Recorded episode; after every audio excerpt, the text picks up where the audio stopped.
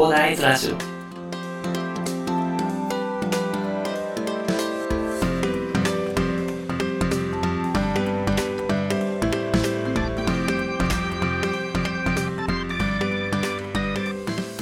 はい、おはようございます。こんにちは、こんばんは、コーダです。この番組ではですね、一級建築士、ブロガー、ポッドキャスターの私がですね、サラリーマンの方が楽しく生きるために役立つ情報をお話しさせていただいております。この番組を聞いていただきありがとうございます。さて、本日はですね、金曜日でコラム会ということなので、まあ何をお話ししようかなと思ったんですけど、ちょっとね、この間友達と話してた時に、ちょっとハッと気づかされたんですけど、なんかまあ、今までリノベーションの方がいいよと、中古物件購入のリノベーションがいいよっていうお話をしてきたんですけど、まあやっぱり一番大事なのは目的が大事だなというお話があったのでね、まあそれはまあ確かにそうだなと思ったので、まあ、お話しさせていただこうかなと思います。あの、私自身がね、結構、あの資産運用とかね、そっち系がですね、非常に好きでね、いろいろ調べてたので、まあやっぱり損得っていうところでね、結構フォーカスしてね、ちょっと見ていたところがあったんですけど、結局ね、やっぱり建築士を私も目指した時にはそうだったんですけど、人の一番の夢、住宅っていうね、なかなか人生で一番高い買い物とね、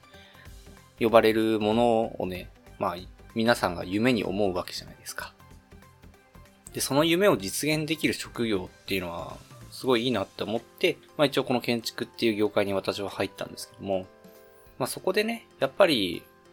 まあいろいろお金の面もね、やっぱり気にしなきゃいけないところはあるんですけど、新築のお金をかけてもですね、やっぱり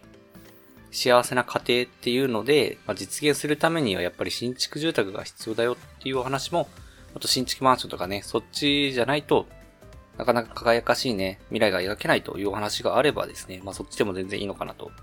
せっかく人生で一番高い買い物ですからね、結構賃貸の方がいいよっていう方とかいたりしますかね。やっぱり、どうせ買うんだったらね、夢っていうのを実現していただきたいなと思ってね、まあ今回お話しさせていただこうかなと思ったんですけど、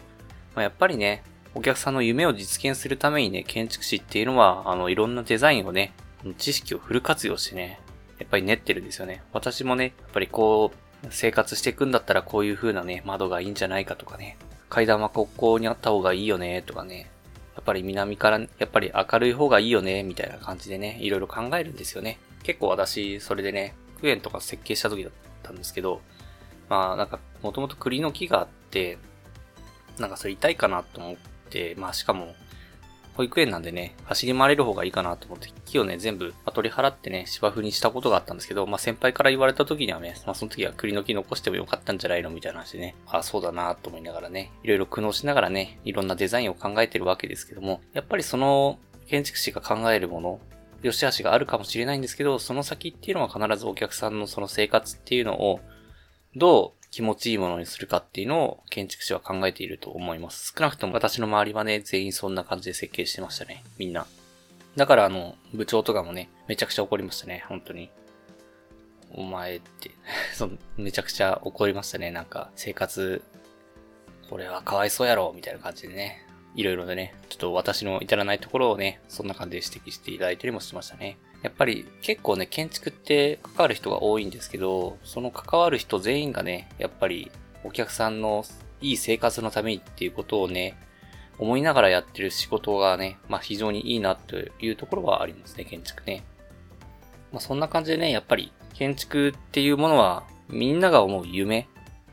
なのでね、まあそれの目的に応じてね、それが資産運用とかっていう話になればね、あの私が言っているようにね、35年ローンを組むとね、マイナス560何万とかね、そんな感じの話もあるのでね、資産運用で考えるんであれば、そういうところは必要だろうなと思うんですけど、まあ住宅、自分家っていう話で、夢の実現っていう話であれば、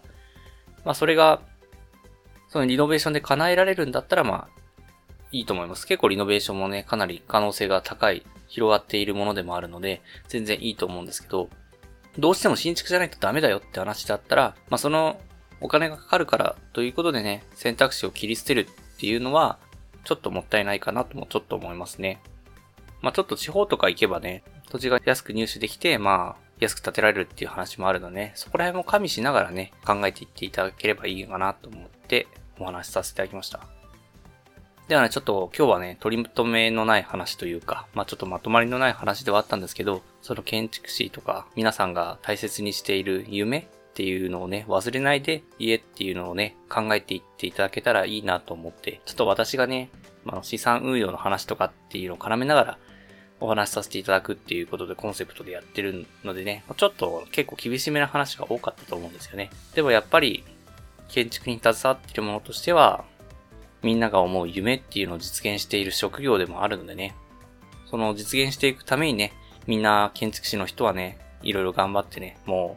う、下手したら、もう徹夜みたいな感じでね、もう、寝ないで考えてる人だっているんですよね。まあ私も結構 徹夜しながら図面とか書いてたんですけど、まあそんな感じでね、あまりね、ちょっと建築高いなーみたいな感じで、いう風に見るんじゃなくてね、夢の実現のためにね、みんな全力でやってるっていうことをね、まあ知っていただきたいなと思いながらね、あと、自身のね、夢を実現する選択肢をね、切り捨ててほしくないなと思って、今回お話ししていこうかなと思ってお話ししました。では、最後にお知らせです。この番組ではですね、皆さんが困っている悩みとか話してほしい内容など随時募集しております。コメント欄や Twitter の DM などでどしどし送ってください。Twitter とかのリンクは概要欄に貼っておきます。それでは今回こんな感じで終わりにしたいと思います。このような形でね、まあ、今回はコラムだったんで、あれですけど、まあ皆さんの耳だけで役立つ情報をゲットできるように死に物狂いで情報をゲットして毎日配信していきますので、ぜひフォロー、コメントのほどよろしくお願いいたします。では最後までお付き合いいただきありがとうございました。本日も良い一日をお過ごしください。それでは。